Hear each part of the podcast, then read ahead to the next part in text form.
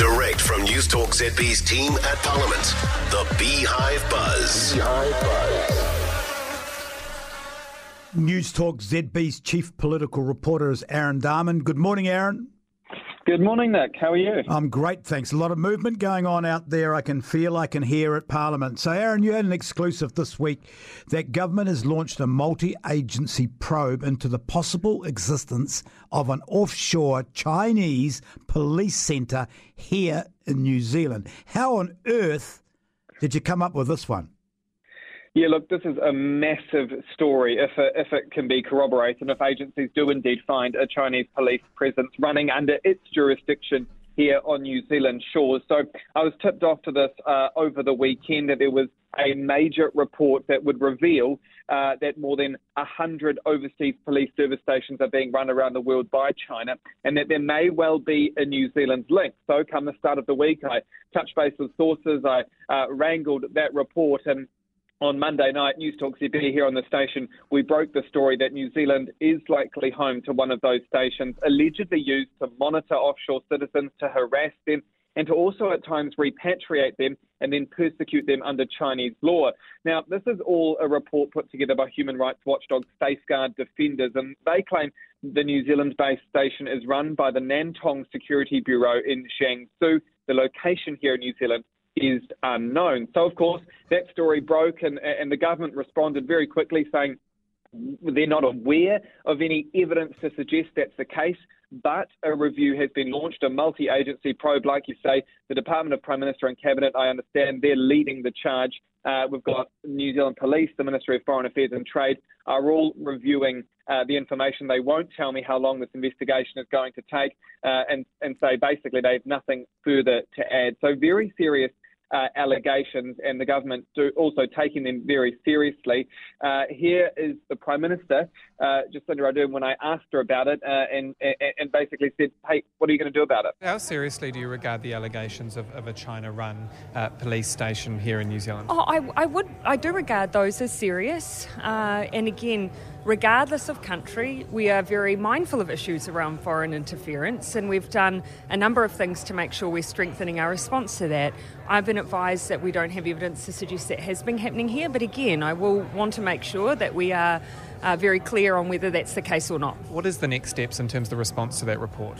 Yeah, again, here I would, um, uh, for me, it's a matter of officials advising if there's any evidence to suggest that that kind of activity is taking place here, because we would take that seriously. So officials, the Department of Prime Minister and Cabinet will look into it. Yeah, I would. I would expect that those relevant agencies, again, in some cases there might be a couple that might have some responsibility there, but at this stage, I'm advised that we we're not aware of any such activity. If they have got a station, Aaron, if they've got one here and they find out, what does that mean? Well, that effectively means that China is in New Zealand. The Chinese police are running their own, under their own jurisdiction, their own police station here in New Zealand, specifically to monitor its own citizens. That ultimately uh, blows up in the face of New Zealand's sovereignty and indeed the sovereignty of every country that have, has one of these stations. Now, it is important to note that Safeguard uh, Defenders has brought forward allegations in the past governments have launched investigations, and those investigations have found stations and they've been shut down in different countries around the world. We're talking the Netherlands, for example, where this has happened.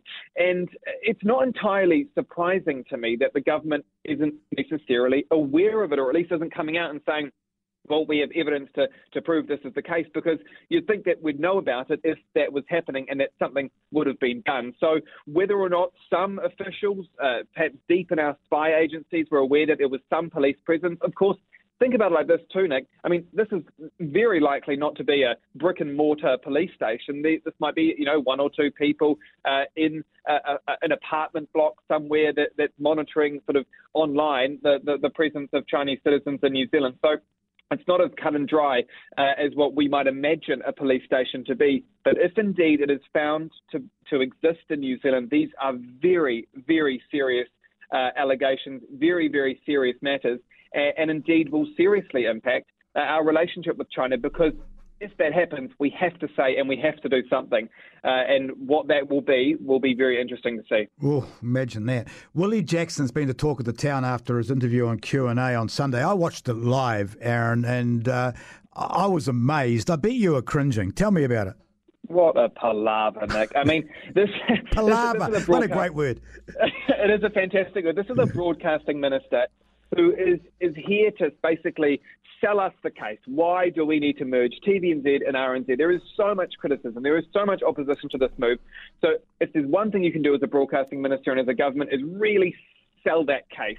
But then he turns up at, uh, on TVNZ's Q&A on Sunday and he just completely blows it. I mean, He's criticising the host Jack Tame for conducting sort of a perceived negative interview. That he's disappointed in the host. He's joking that you know Tame could become the front runner of Treasure Island uh, if, if, they don't merge TVNZ with RNZ, it, it's hugely unprofessional. And you know what? I wasn't the only one that thought uh, that. Uh, that of the interview because Prime Minister Jacinda Ardern actually turns out she had a chat with Willie Jackson after that appearance. Willie Jackson then coming out saying, "Oh, it wasn't one of his greatest interviews. That he's sorry," uh, and the details, of course, of what Ardern said to Jackson uh, are being kept under wraps, so you can rest assured that she was not happy.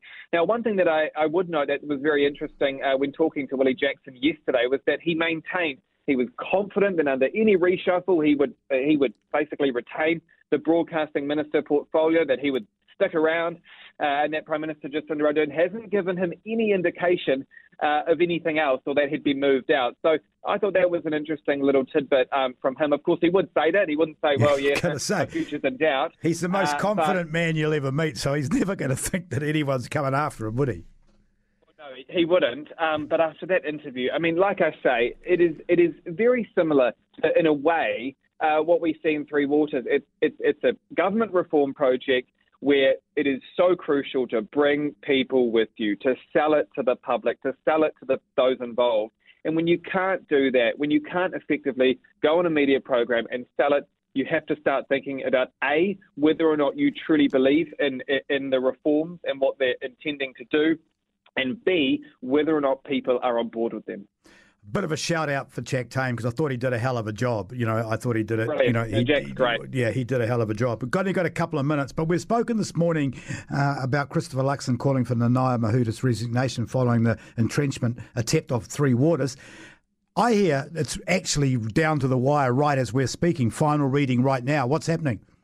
We are seconds away, Nick. I'm watching it, uh, it happening in Parliament as we speak. Speech 12 out of 12. We're finally here, the third reading at Parliament of this water service services entities bill. I mean, this is a controversial piece of legislation, to say the least. I mean, it's divided urban, rural communities, but it will soon be baked into law because of Labour's majority. The Greens, Te Pāti Māori, of course, also expected to vote for it.